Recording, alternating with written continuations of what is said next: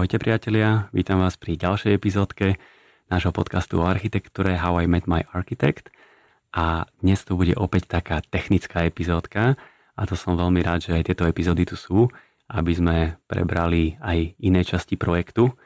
A konkrétne dneska sa budeme rozprávať alebo preberieme si takú veľmi komplexnú a dôležitú tému a to je požiar. No a som rád, že pozvanie do dnešnej epizódy prijal teda projektant požiarnej bezpečnosti budov, pán Milan Salut. Zdravičko. Dobrý deň, prajem, ďakujem za pozvanie. Dobrý deň.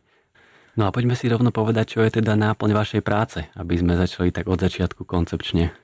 Náplň práce je vlastne definovaný, čo je úlohou toho špecialistu požiarnej ochrany v rámci tej projektovej dokumentácie, ktorá hovorí, hlavne vyhláška 94 o tom hovorí, že špecialista PBS musí rozdeliť stavbu na požiarné úseky. Určiť, aké požiarné riziko stanoví, potom stupne požiarnej bezpečnosti, na základe ktorého sa stanovujú stupne odolnosti konštrukcií, určia sa, nadimenzujú sa unikové cesty, počty unikových ciest, zabezpečí sa vetranie, spôsob vetrania týchto unikových ciest, vybavenie stavby požiarnotechnickými zariadeniami, nástupných ploch. A v ktorej časti projektu vy teda prichádzate do projektu ako projektant už v tej dúrke, čo je dokumentácia pre územné rozhodnutie? Áno, áno, územné rozhodnutie to je ten, poviem taký oficiálny už stupeň, kde ten architekt sa tomu proste nevyhne. Stavebný úrad aj, aj iné inštitúcie si vyžiadajú a súčasťou toho balíku je samozrejme aj ten projekt PBS, potom stavebného povolenia, a, ale pri tých väčších stavbách, ktoré sa teraz realizujú, a ich teda asi hodne, a ja ich mám, tak výrazne skôr vstupujem do tých projektov, čo som vrajem, v tých začiatkoch ani nechyroval, že by niečo také architekti boli schopní a náchylní k tomu. Teraz proste tá spolupráca za tie roky sa naozaj zmenila z môjho pohľadu oveľa k lepšiemu, lebo ťažko sa nie, nechcem povedať, že hádať, ale argumentuje niekomu, kto niečo kreslil architekt mesiace, roky, má na to EU, má na to investičný zámer vypracovaný, zrazu mu povedať, že jedno schodisko tam chýba, no to je veľké fopa. Keď sa pozrieme na ten stavebný zákon, ktorý hovorí, čo všetko tá stavba musí obsahovať, statika, požiarná bezpečnosť je tam na druhom mieste, nechcem povedať tým, že je to striktne tak, ale určite ten požiar zohráva obrovskú ako významnú rolu celej tej stavbe ako komplexu a hlavne asi koho najviac nie, že zaujíma, ale koho sa dotýka sú práve architekti, pretože asi aj ten architekt, myslím, chce vyzerať dôstojne pred tým investorom, že už to, čo navrhuje v tom počiatku, sa prenáša do ďalších, ďalších stupňov bez takých väčších zmien. A myslím si, že to je potom aj na dobro, si myslím, toho architekta, že navrhol niečo, čo sa dá zrealizovať reálne. Ja osobne na, zo skúseností, ktoré mám s tými architektmi, ktorými spolupracujem, výrazne skôr stupeň do projektových jednotlivých fáz, ako je územné rozhodnutie. To znamená v štúdii? Už, áno. Že už aj v štúdii niekto štúdii, s vami štúdiu, sedí? Áno, a... áno, áno. Veľké projekty, rozsiahle projekty a také špecifické projekty, tak tam na, naozaj už štúdia, keď sa robí, tak e, mi dajú naceniť, nacenite nám štúdiu, tá bude asi v takomto rozsahu, nacenite nám územné rozhodnutie, stavebné povolenie a zároveň aj realizačný projekt. V tej našej legislatíve nevoláme realizačný projekt, ale je to pre nás zmena stavby pred dokončením, pretože hasiči ako posudzujúci orgán sa môže vyjadrovať zo zákona iba k projektu územného rozhodnutia a k projektu stavebného povolenia. Čiže ten realizačný, ktorý architekti nazvú a je naozaj aj realizačným projektom, my ho premenovávame takým svojím spôsobom v tej našej legislatíve na projekt zmeny stavby pred dokončením, aby prišlo k tomu aj tomu vyjadreniu sa hasičov, že je to správne a odsúhlasili to, dali súhlasné stanovisko. No a potom na konci pri kolaudácii sa tieto riešenia následne kontrolujú a vyhodnocuje sa nejaký súlad, či už s dokumentáciou pre stavebné povolenie alebo s tou dokumentáciou pre územné rozhodnutie?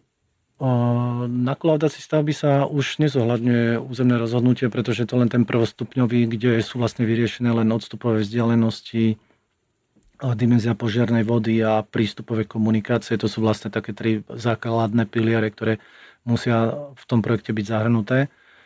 V stavebnom povoleniu sú konkrétne potom všetky náležitosti, technické riešenia po všetkých stránkach, takže ten posudzujúci orgán štátnej správy, ktorý príde na kolaudáciu, má projekt stavebného povolenia. Respektíve, ak sa robil ten projekt realizačný, respektíve zmena stavby pred dokončením, tak ten posledný schválený projekt je ten, podľa ktorého ten príslušník, ktorý príde na kolaudáciu, kolauduje stavbu, že či je v súlade s tou projektovou dokumentáciou, ktorá bola odsúhlasená.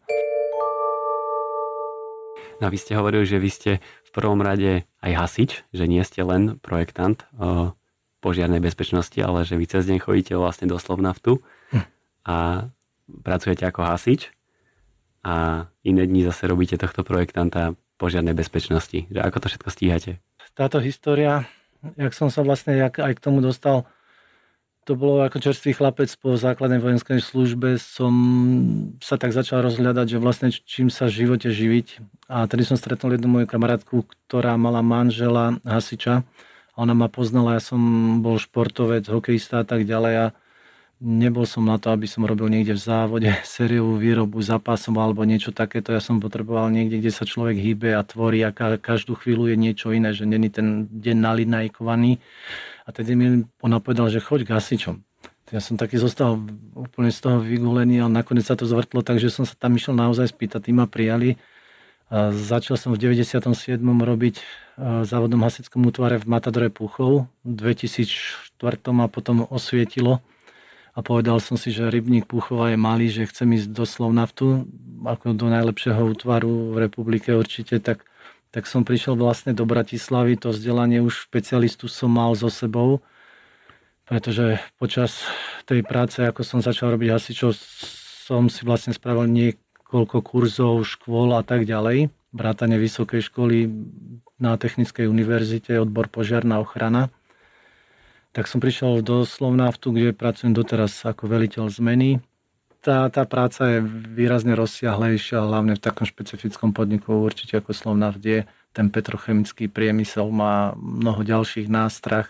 My tam plníme funkciu aj záchrannej služby, poskytujeme predlekárskú pomoc, máme tam lescov, vodičov motorových člnov a ďalšie, ďalšie služby zabezpečujeme pre Slovnaft v rámci asistencie, pretože tam, keď sa ide niečo robiť, tak tam si vyžiadajú našu účasť, lebo tam, keď niečo začne horeť a unikať plyn a iné, iné nástrahy, ktoré to má, tak tí hasiči tam musia byť okamžite po ruke, aby sa to chytilo vlastne v samom počiatku, lebo tam, keď sa to v počiatku nechytí, tak to môže dopadnúť fatálne. Ale to aj bolo, že niekedy dva roky dozadu, alebo tri si pamätám, že niečo v Slovnafte horelo, či zle hovorím? To horí oveľa častejšie, ako to, to, to možno len taký požiar, čo ste vy videli, že to prerastlo isté medze.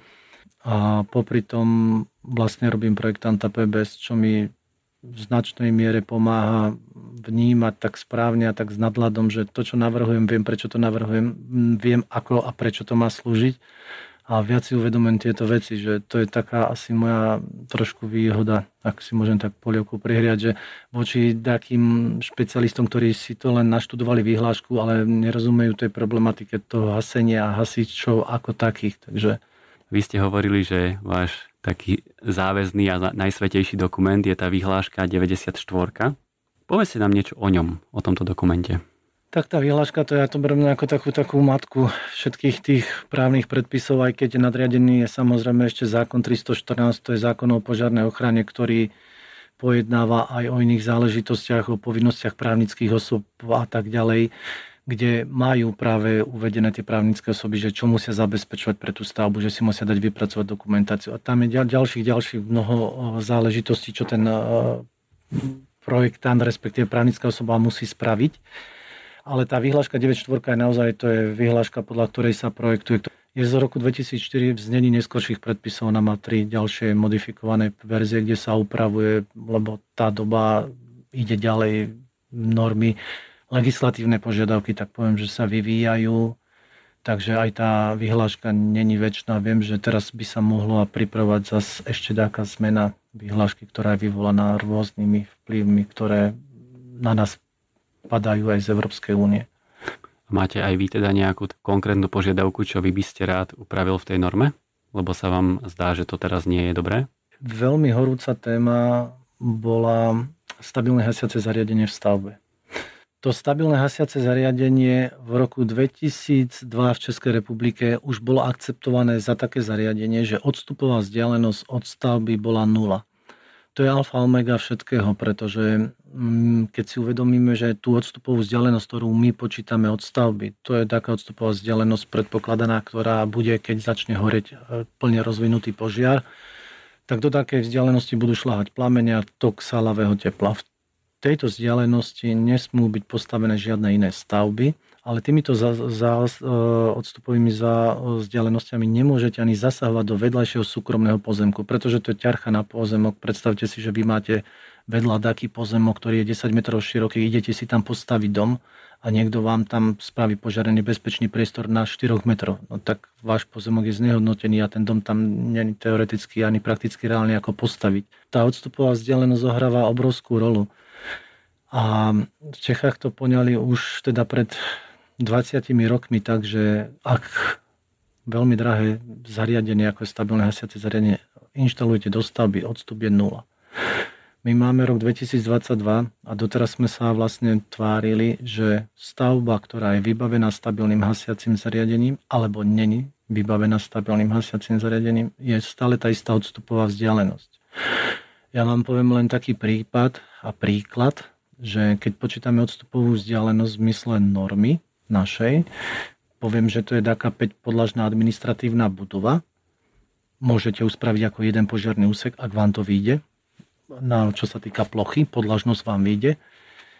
Tak odstupová vzdialenosť pri takej budove, ktorá má 50 metrov, čiže žiadny až taký mega veľký kolos to nie je, ale taká štandardná administratívna budova vám klidne bude vychádzať okolo 20-30 metrov.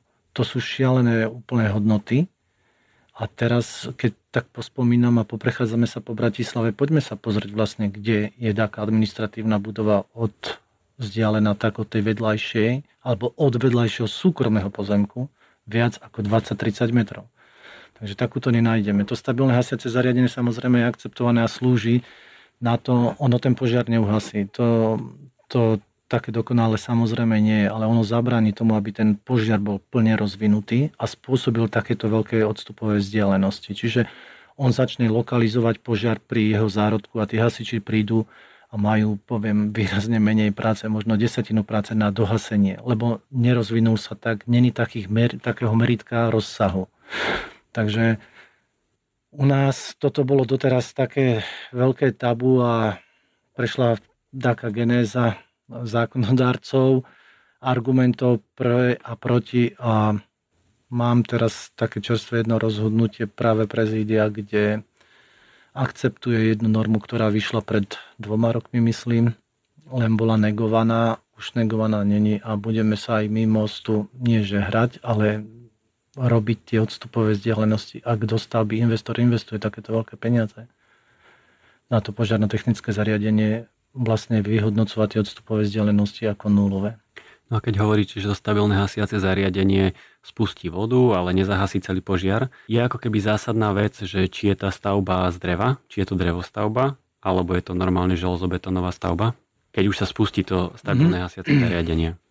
Ja som teraz videl od jedného architekta, s ktorým pôjdeme robiť jednu obrovskú stavbu, ktorá bola by vôľa to robiť samozrejme z dreva, my máme tie podmienky na tie drevostavby dosť prísne oklieštené, lebo keď si zoberieme, že drevostavba u nás môže existovať len s troma nadzemnými podlažiami.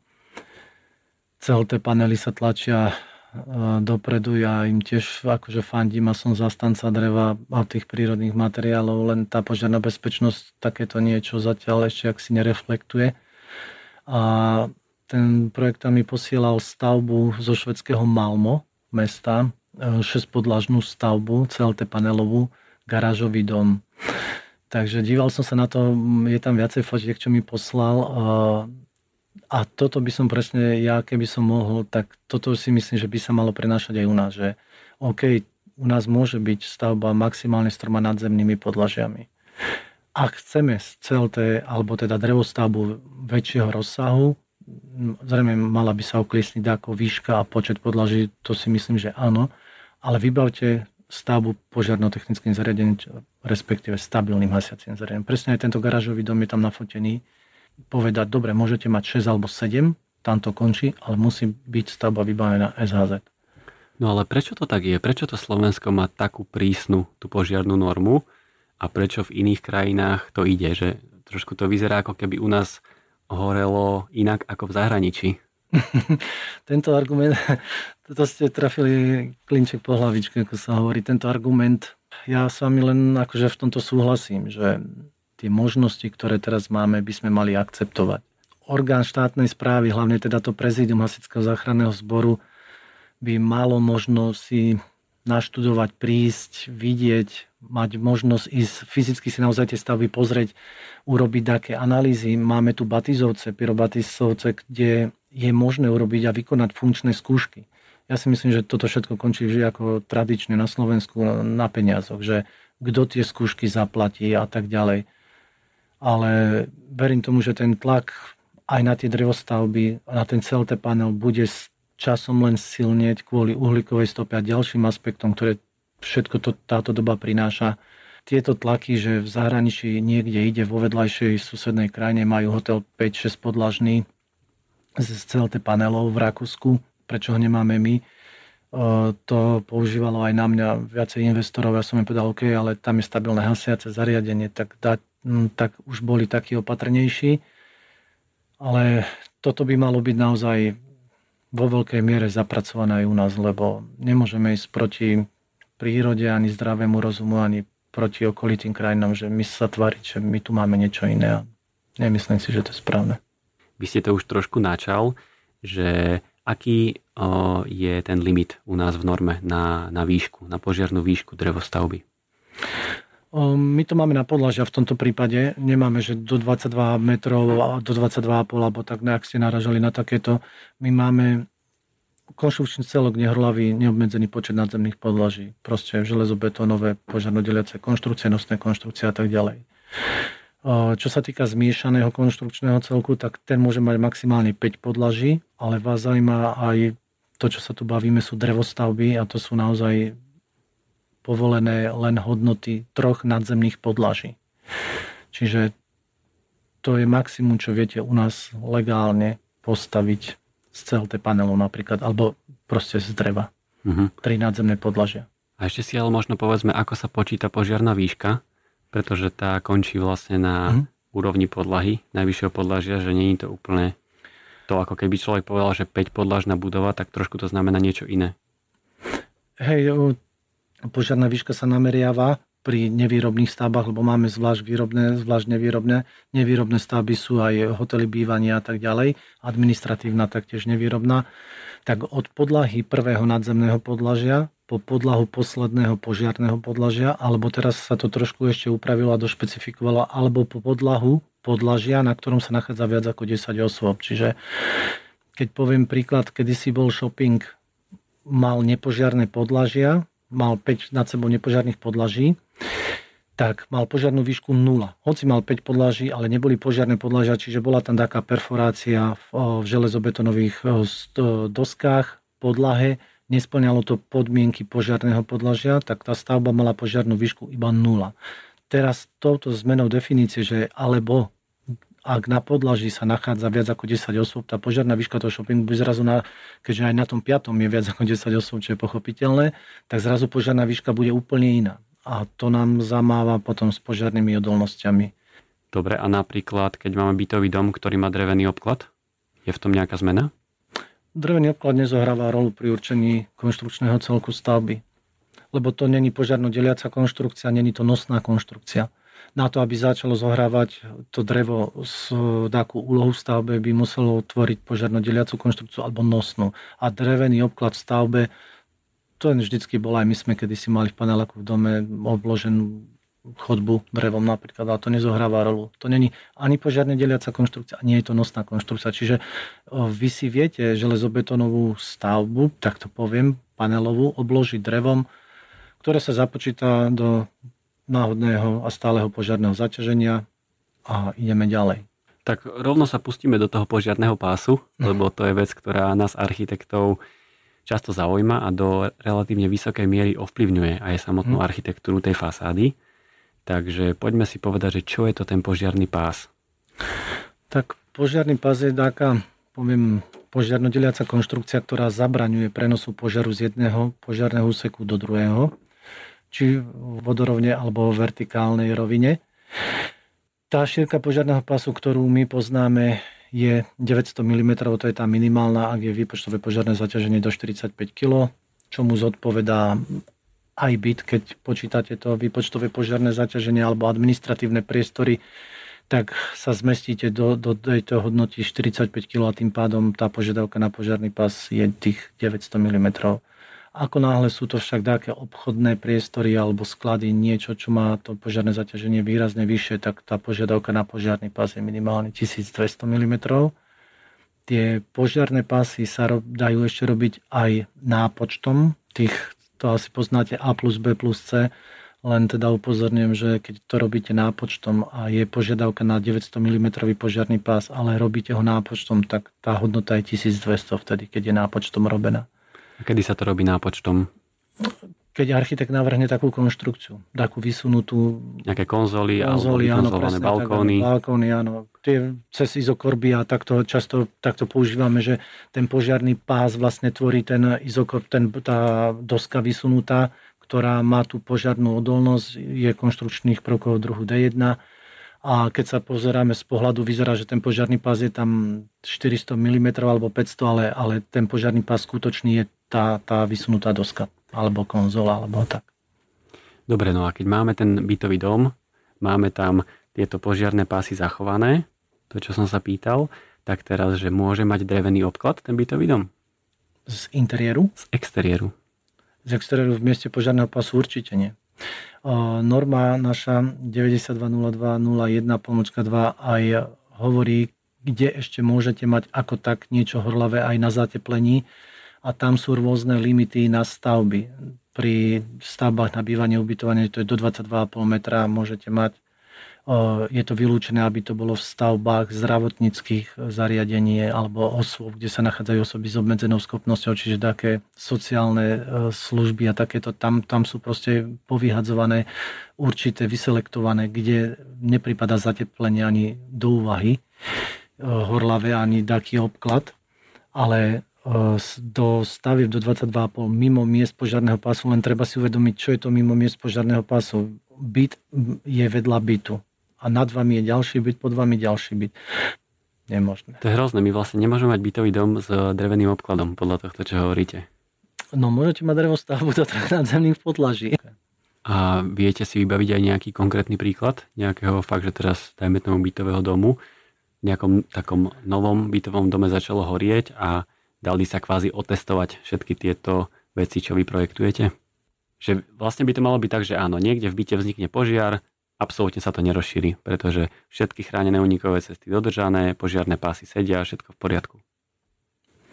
Áno, ale aj tým požiarným pásom, kedy si sme ich mali výrazne širšie, ono tiež tá požiarná bezpečnosť trošku ustúpila tomu tlaku aj architektov, ktorý bol určite veľký, lebo mať 1500 mm požiarné pasy asi by ste nechceli mať, akože zmenšuje sa to vplyv toho spomínaného stabilného hasiaceho zariadenia ich dokonca ruší tie požiarné pásy na 10 nad sebou nasledujúcich podlaží. Čiže tie ruky tých architektov sú už výrazne rozviazané a tých požiarov s takými následkami, ja, ja si teraz nespomínam, ja to len, toto by bola skôr možno dobrá otázka, ako to funguje na takých zisťovateľov príčin požiaru, ktorých má hasický záchranný útvar a na nich sa vlastne pýtať, lebo to by bola naozaj dobrá spätná väzba aj pre tých projektantov, že keď ten požiar niekde vznikol, či tam bolo spustené to požiarné vetranie, či boli požiarné uzávery pouzatvárané, či fungovali a tak ďalej.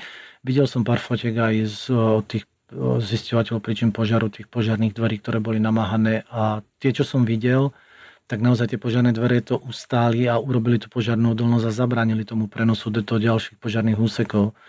Len toto sú veci, ktoré končia, začínajú u tých hasičov, tak ľudovo to poviem, a tam aj končia a nedostávajú sa takto do éteru pre tú širokú verejnosť, alebo no, neviem, či sa nazvať široká verejnosť, lebo ja to hovorím, že my sme z jednej kuchyne všetci a naozaj toto by bola dobrá spätná väzba aj pre toho projektanta, aj pre ďalších ďalších, že či tam všetko bolo tak, ako bolo naprojektované. My v rámci Kompasu robíme veľa projektov a pracujeme s viacerými požiarníkmi. A stáva sa to, že každý požiarník si inak interpretuje aj možno znenie tej vyhlášky, alebo vždy sú tie pravidla trošku iné, alebo tie interpretácie a pochopenia iné. Ako je toto možné, keď všetci máte jednu vyhlášku, podľa ktorej idete? Ono to je o vzdelaní, o skúsenostiach, o tom, čo človek už naprojektoval, zažil, dostal sa niekde, niekedy nechcem povedať do konfliktu s príslušníkmi, alebo e, ja v istom čase, keď som hlavne začínal, vtedy ešte boli tak viac v móde rôzne konferencie požiarnej bezpečnosti, ktorých som sa zúčastňoval, kde boli väčšinou aj zástupcovia prezidia Hasického záchranného zboru, ktorí na tých odborných konferenciách vystupovali. A po prednáškach sme proste sedeli a rozprávali sa a išli hĺbšie do, do rôznej problematiky. Čiže a niekto si môže niečo tak laickejšie vysvetliť, poňať to tak menej odborne, alebo si to vysvetlí inak. Tá úroveň vnímania je každého človeka trošku iná. A niekto to môže s neodbornosťou, neskúsenosťou si vysvetliť dáko.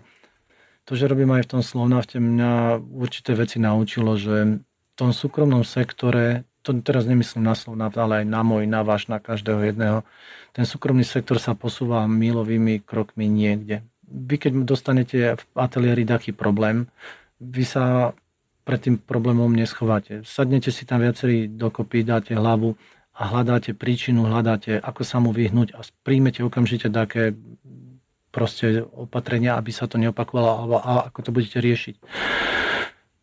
A toto je trošku problém u tých hasičov, že oni niekedy to majú asi zložitejšie tým, že ten korporát je tých príslušníkov len cez 4 tisíc po Slovensku my keď niečo, oni chcú niečo posunúť ďalej, to není len v rámci jednej kancelárie, ale pôsobí to celoslovenským dopadom. A tam sú tiež zasa len ľudia, ktorí nie vždy to pojmu alebo majú možnosť počuť z prvej ruky. Dostáva sa to už niekde cez druhú, tretiu ruku a to máte také, ako keď niekomu poviete niečo, otočíte sa, ten povie, viete, tú hru poznáte a, a vyjde vám niečo iné. Tak presne toto sa stáva nie len v radoch špecialistov, ale k tomu sa dostaneme aj v radoch hazu, že žiaľ Bohu sú také krajské riaditeľstva, kde keď idete naprojektovať niečo, tak sa idete opýtať, ako si to tam oni vyložia, lebo je to taká sporná vec, ktorá v Bratislave vykladaná takto, ale idete to robiť, viete, že do Žiliny a tam je taký príslušník, ktorý si to vyloží inak. Takže toto není len záležitosť taká,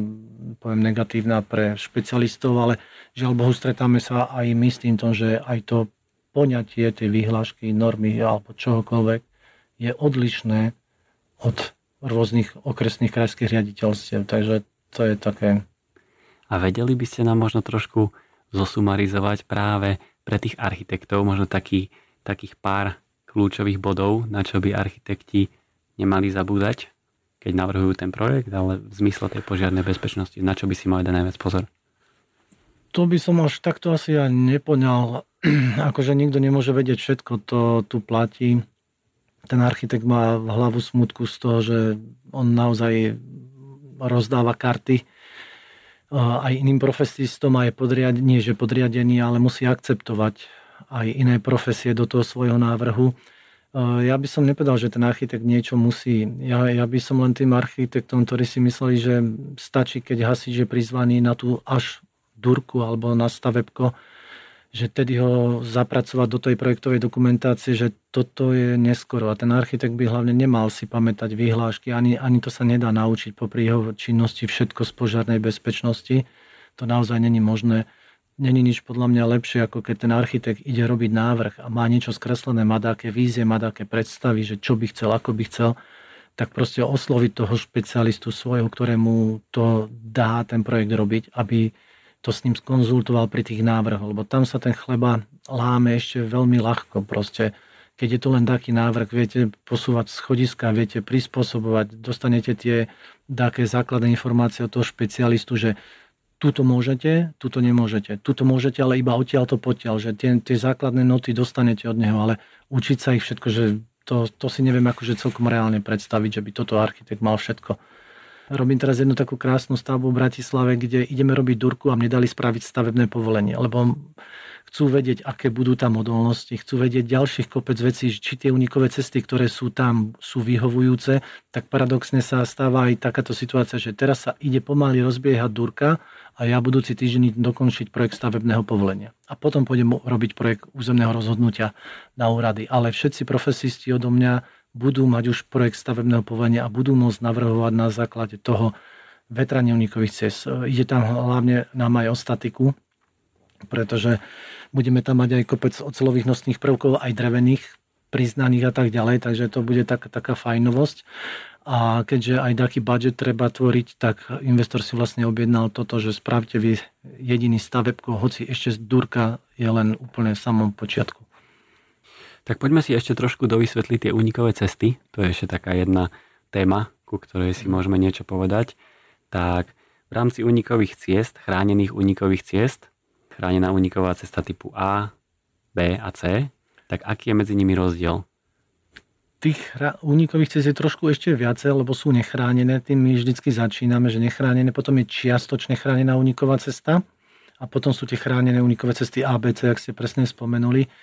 Ten hlavný rozdiel medzi tou čiastočne chránenou a chránenou je aj tá čiastočne chránená je oddelená požiarno deliacimi konštrukciami, čiže stenami, stropmi a požiarnými uzávermi. Splňa na také požiarné zaťaženie na tú nechra- čiastočne chránenú unikovú cestu, ale od, odporúčané je iba vetranie. Kdežto chránené unikové cesty už to vetranie predpísané striktne majú a nedá sa mu vyhnúť.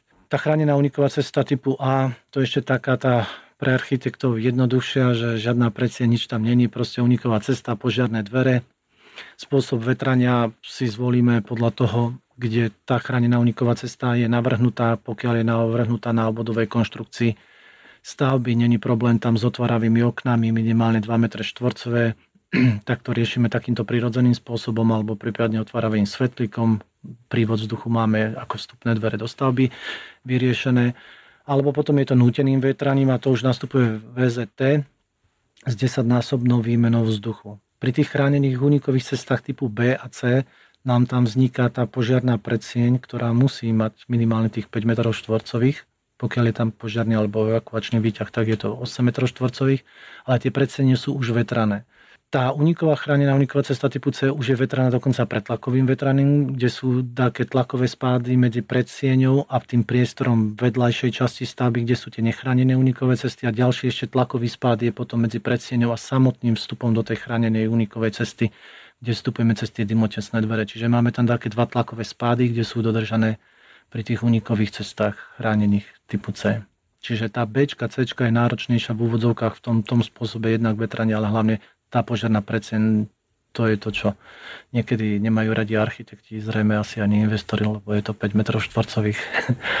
Dobre, takže tá chránená uniková cesta typu A, to je povedzme že taká tá základnejšia. Mm. A kedy už je ten limit, alebo kedy už je tá požiadavka, že už sa musí použiť chránená uniková cesta typu B alebo C? Tu sa dostávame k tým požiarným výškam, o ktorých sme sa bavili pri tom konštrukčnom celku, že tam boli len tie tri podlažia spomenuté na ten horlavý Tuto je to striktne dané, čo sa týka stavieb na bývanie a ubytovanie, čiže tých panelákov alebo v úvodovkách povedané panelákov alebo hotelov na 22,5 metra. Tu sa ešte často dá využiť to, že keď máte aj to podlažie v tom bytovom dome mezonetového typu, poslednom podlaží, tak tam sa tá požiadna výška nameriava iba po vstup do toho bytu, čiže tam vieme pridať jedno podlažie ako keby navyše v mezonotovom byte, ale tam treba povedať to, že e, tá do 22,5 metra musí byť vstup do bytu a musí byť jediný. Nemôže byť to, čo sa tu rozmohlo vo veľkej miere v Bratislave, že výťah aj centrálne schodisko viedlo aj na to poschodie vyššie do toho mezonotového bytu a dole o poschodie nižšie bol len taký fiktívny, poviem, vstup znázorený, že tu je mezonetový byt, tu je vstup, ale to bolo čisto len schodisko, ktorým ste vyšli do toho svojho bytu. Čiže aj to nameriavanie požiarnej výšky v tomto prípade je po vstup do bytu iba v tom prípade, že nie je výťah vyvedený ani centrálne schodisko vyvedené do toho podlažia vyššieho vo vašom mezonetovom byte. Čiže regulérny mezonetový byt, tak ako sa robil 10 ročia predtým. To však neplatí na administratívne budovy, pretože tam, keď tam je ten výskyt osôb výrazne väčší, a vy projektujete na základe tej prílohy a času evakuácie, za ktorú musíte tú budovu zevakovať. A môže sa stať, že stavba má len 5 podlaží, je taká rozsiahlejšia, máte tam aj dve unikové cesty, ale nedokážete zevakovať taký počet osôb iba chránenými unikovými cestami Ačkov, lebo tie musíte zevakovať do takého času. Keď vám to nevíde, tak nastupuje to, že hoci tá stavba je nižšia ako 22,5 metra, ale nevychádza mi evakuácia cez dve schodiska, buď by som musel pridávať ďalšie, možno tretie, možno štvrté schodisko, alebo či není efektívnejšie spraviť z tých dvoch chránených unikových ciest dve chránené unikové cesty typu B a tým získam to, že ten čas evakuácie je výrazne dlhší a ja viem tých ľudí zevakuovať takýmto spôsobom. Čiže pri stavbe na bývanie, ubytovanie to je tá rozhodujúca 22,5 metra výška požiarná, ale pri iných stavbách, hlavne tých administratívnych, tam zohráva ten, tú premenu, že aké tie unikové cesty budú, ten počet, rozsah, veľkosť a tak ďalej. No a keď na tom podlaží je viacej tých mezonetov a na tom hornom podlaží toho samotného mezonetu, keď je viacej 10 keď je viacej ako 10 osôb, to čo ste spomínali na začiatku, tak to je, tam sa to, Áno, to, to, je, to je myslené a uplatňované na to, napríklad na tie obchodné domy, že tam tých 10 osôb neplatí to pre mezonetový byt. Mezonetový byt sa nameriava tá požiarná výška po vstup do bytu. Takže môžem mať teraz úplne čisto teoreticky chodbový bytový dom, nejaký dlhý slíž, uh-huh. 80 metrový, 8 plus 1, hej, uh-huh. že 8 podlaží a to plus 1, to je ten mezonet, mezonet ako keby. No a, a na tom 8. Hmm. podlaží máte 20 mezonetov, treba hej? Áno, a no. pokiaľ no. je to regulárnych 20 mezonetov a keď ste povedali 8 plus 1, čiže schodisko aj výťah končí v 8 MP a sú to regulárne byty, tak tá požiadna výška je toho 8 MP, tá podlaha a keď ju máte do 22,5 metra, tak toto je možné. No a niekedy máme v stavbách aj evakuačné výťahy.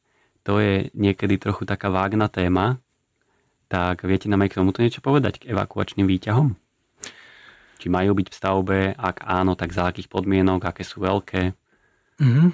No tie evakuačné výťahy majú svoje nesporné zastúpenie oprávnené v tých stavbách. To môžem povedať nielen ako projektant, ale hlavne teda ako hasič ľudia alebo aj tí normotvorcovia by si mali uvedomiť, že čo ten hasič vlastne by mal absolvovať predtým, ako započne vlastne tie hasiace práce, že keď mu bude horeť, ja neviem, na poviem 9. nadzemnom podlaží a to stále je stavba do 30 metrov požiarnej výšky, kde požiarný výťah sa nepožaduje, čo je podľa mňa teda dosť veľké fopa, pretože ja som zastanca toho, že nad stavba na 22,5 metra už má dve chránené unikové cesty typu B. Čiže báme sa, že už máme priestor vytvorený na to, aby ten evakuačný výťah tam mohol byť, pretože on môže byť umiestnený len v chránenej unikovej ceste typu B alebo C. Čiže do 22,5 nemôžeme dávať ten požiarný výťah, lebo tam sú len Ačkové schodiska alebo teda chránené unikové cesty. Keď prekonáme túto požiarnú výšku na 22,5 metra, ja mám za to, že keď už sú tam vytvorené tie Bčkové chránené unikové cesty, by tam mal byť automaticky aj požiarný výťah. Požiarný alebo evakuačný? To, toto, je, toto je veľmi dobrý postreh, alebo hovorím to zámerne kvôli tomu, že my máme možnosť v zmysle našej vyhlášky tej 94 prehlásiť požiarný výťaž za, zároveň aj za evakuačný a, a naopak. Evakuačný výťah ako taký v Európe takéto niečo neexistuje. Máme to len my a Česi. Tá naša legislatíva vznikala spoločne a presne takýto prebytok je že nám to zostalo stále nazývame niektoré výťahy evakuačnými. Česi sú veľmi šikovní, majú na to normu, ktorú som videl, kde je kopec e, prvkov prebratých z e, požiarných výťahov. Sú STNE normy o požiarných výťahov, ktoré musia splňať určité kritériá. Naše ponímanie evakuačného výťahu, keď som sa bavil s firmou Kone, Schindler, Otis a tak ďalej, keď som naštívil, že počúvajte, že prosím vás, povedzte mi, že ako robíte evakuačný výťah, že nič, nerobíme. To je ten istý výťah ako obyčajný, akurát sa tam dodá záložný zdroj, z diesel agregátu alebo z takých UPS batérií, ktoré zabezpečia ten chod toho evakuačného výťahu na 45 minút a tak ďalej, podľa toho, v akej chránenej unikovej ceste sa nachádzajú, ale sú to štandardné výťahy, ktoré nesplňajú žiadne také iné špecifické požiadavky a toto je podľa mňa teda dosť nesprávne. Tá zahraničná legislatíva pozná len požiarné výťahy, kde, kde sú výrazne už prísnejšie, kde sú všetky tieto veci, technické riešenia zakomponované do posledného detailu, vrátanie výstupu z výťahovej kabíny, musí byť výstup cez na strechu a tak ďalej, aby tie hasiči sa vedeli odtiaľ dostať. A toto je u nás veľký problém, že ten výťah, pokiaľ ho necháte len tak, ja mám v technických správach mojich určito zakomponované práve tieto požiadavky z požiarných výťahov. Nie je ten poklop na strechu, lebo to už naozaj ten výťah sa potom finančne dostáva do takých iných sfér, ale to, aby bol ten výťah akcie schopný, tak to poviem, aj v prípade požiaru a zaliatia vodou, tak tie požiadavky ja si prenášam do tých stavieb, ktoré ja projektujem a kde ten evakuačný výťah je. Len teda u nás nabieha až na 30 metrov požiarnej výšky, keď sa tu bavíme o stavbách na bývanie a ubytovanie čo je podľa mňa škoda. A ďalšia vec je, že baviť sa v stavbách typu už takých ako aj Klingerka, alebo teraz Evrovia, tá čo vyrastá, že tam postačuje jeden takýto výťah, tak to je teda, poviem, dosť nezodpovedné a až také hazardujúce so všetkým, pretože Mám doma aj takú krásnu fotku, ako hasiči, keď idú hasiť, ja neviem, na 15., 20., 30. podľa, že oni to fyzicky, ak ten požiarný výťah není funkčný, musia vyšlapať.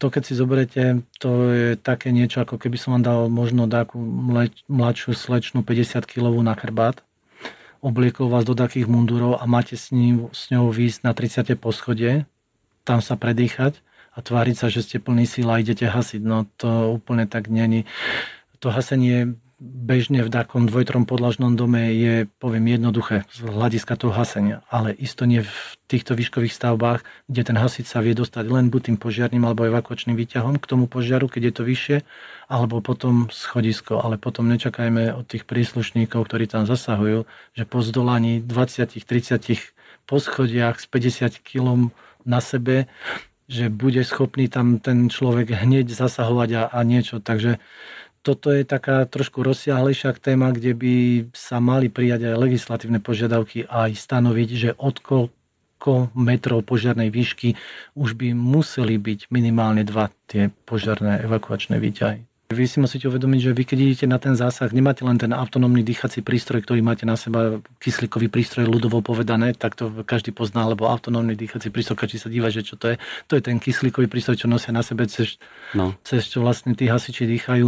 To není všetko, čo on, to je len na svoju ochranu, ale on bere k tomu také hadice, prúdnice a ďalšie veci, ktorými tam musí zasahovať a ktoré tam musí pri sebe mať. A keď ten evakuačný výťah alebo požiarný výťah nefunguje, tak naozaj schody sú jediná možná cesta.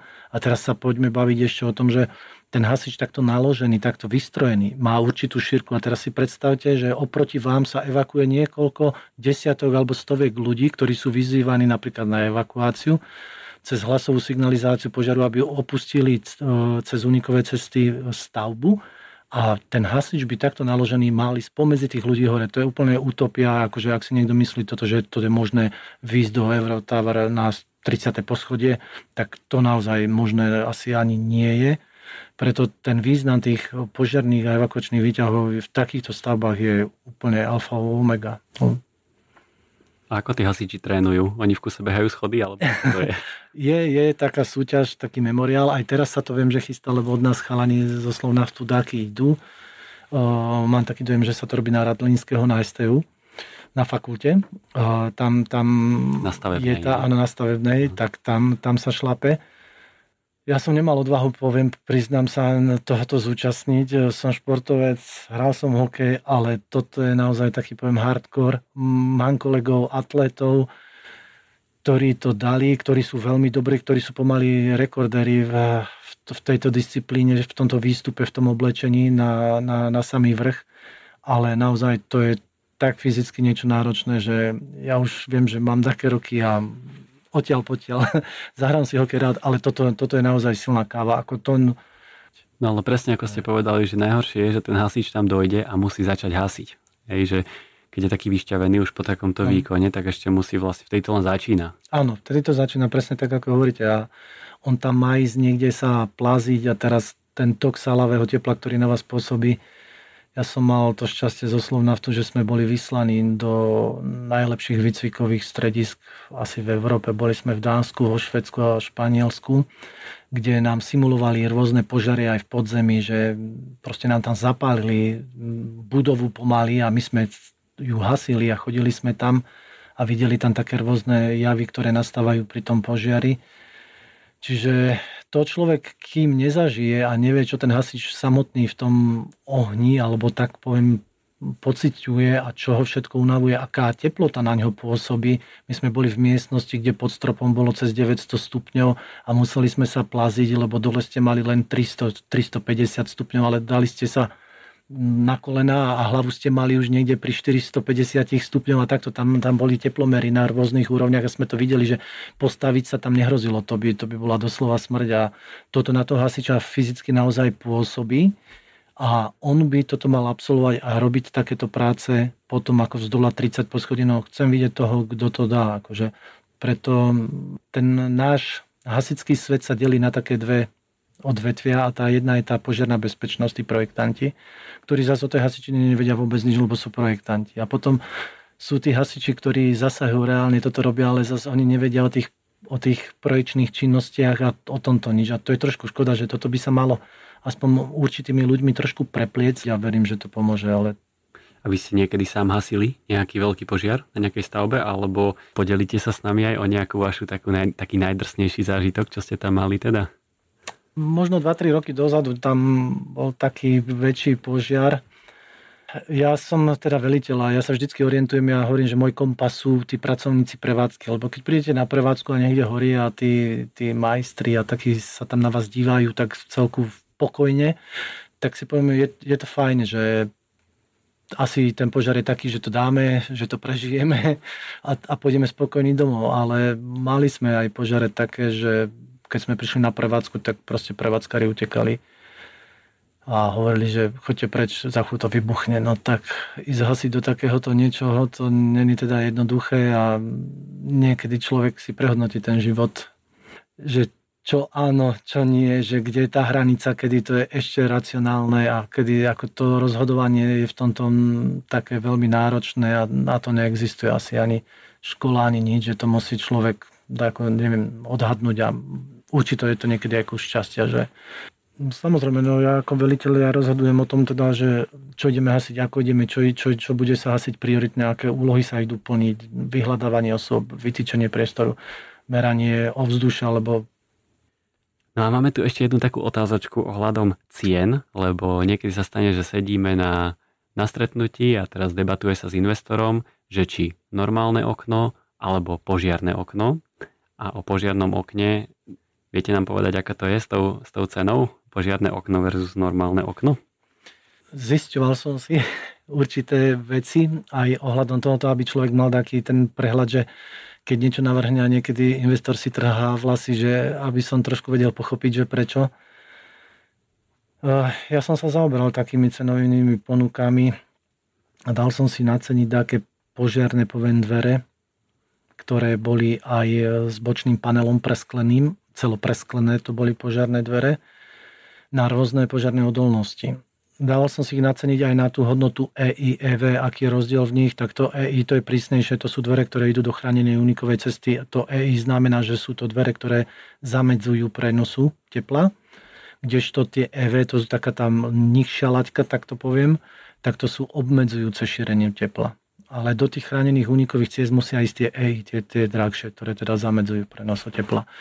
Takže ke, keď som si dal naceniť dáke dvere, tak e, výrobca ten mi dal taký, taký poviem univerzálny dáky ceník, že ako sa to, kde sa to pohybuje. Tak pri štandardných výplňach tam udával cenu takých 30-50 eur za meter štvorcový.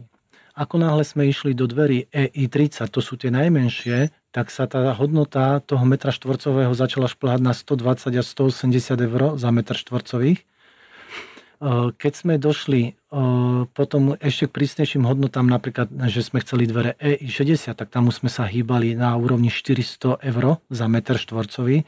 A keď sme išli do extrému a povedali sme, dobre, takéto isté dvere s tým presklením, boli to dvere 2 metre vysoké, 2 metre široké, aj s tým presklením, teda aby sme si vedeli ešte predstaviť, kde to je tak tie dvere mi naceňoval na takých 2,5 tisíca bez dopravy, bez montáže, bez takých elektromotorov, panikového kovania a tak ďalej. A to sú všetko ceny bez DPH.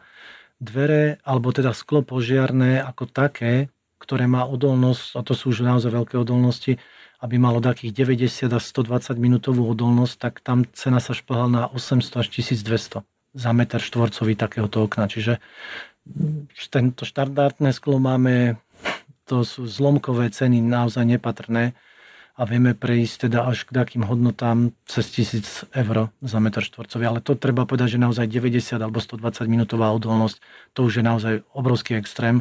Ale aj keď sa budeme baviť o tých dverách EI30, EI45, tak tam sa hýbeme zrazu 200-300 eur za meter štvorcový takého okna. Takže narastá to rapidne tou zvyšujúcou sa požiarnou odolnosťou. Už sa naozaj blížime pomaličky k záveru, čiže dajme si ešte pravidelnú rubriku na záver, ktorú, ktorú dávame každému hostovi. Aký je váš najobľúbenejší neúspech? Viete čo, ja by som toto asi pokladal pár rokov dozadu. Boli určité tlaky výrobcov na zateplenie stávie všetkých, aj tých jestvujúcich, keď sa rozbehla tá, táto vlna energo certifikácie budov, tak začali byť veľké tlaky, aby všetky budovy dodatočne boli zateplené iba minerálom. A boli aj určité možno náklonosti z, pre, z normotvorby, tak to poviem, k takémuto trendu. Ale vyhláška naša a norma bola postavená trošku inak. Tá hovorila o niečom inom. A ja si pamätám, keď som raz dostal zápor vo zvolenie na, na niečo, keď, keď som jednomu investorovi povedal, že vy to tu môžete zatepliť polystyrenom a iba v miestach požiarných pásov budeme mať zateplenie minerálom. Bolo tam viacej, to bol súbor niekoľkých stavieb, štítové steny boli, čiže tam sa dalo veľa využiť toho polystyrenu. A jemu to tedy robilo takých, viem, že mi hovoril, že to je 6 miliónov navyše, ak by to mal realizovať, to je ešte korún. Ja som mu tvrdil, že to môže byť zateplené tým polystyrenom. Ja som dostal, aj som projekt na to vypracoval, dostal som na to zápor. Ja som sa na to odvolal do Banskej Bystrice s tým teda, že ja si stojím za tým svojim riešením, že tie štítové steny a iné za tieto prvky môžu byť v súlade s právnymi predpismi zateplené tým polystyrenom. Dal som im tam zákon o spôsobenej škode investorovi, kde môže štátne orgány žalovať a vymáhať náhradu škodu spôsobenú pri chybnom rozhodnutí ako výkone štátnej moci. Vtedy v Banskej Bystrici sa trošku toho zlakli, tak to poslali na prezidium Hasického záchranného zboru. Ja som mal telefonát tedy z prezida Hasického záchranného zboru a povedali, že prídete k nám, chceme vidieť toho, kto si toto dovolil napísať, lebo toto ešte nikto si nedovolil za celú existenciu. Tak ja som tam išiel, oni boli trošku na mňa takí, že to som ako prepisku vrajím neprepiskol, ja som si stál za riešením vrajím v súlade s právnymi, pre, máte všetko napísané, podľa čoho som to robil, sú to schválené predpisy, tak robím to na základe toho.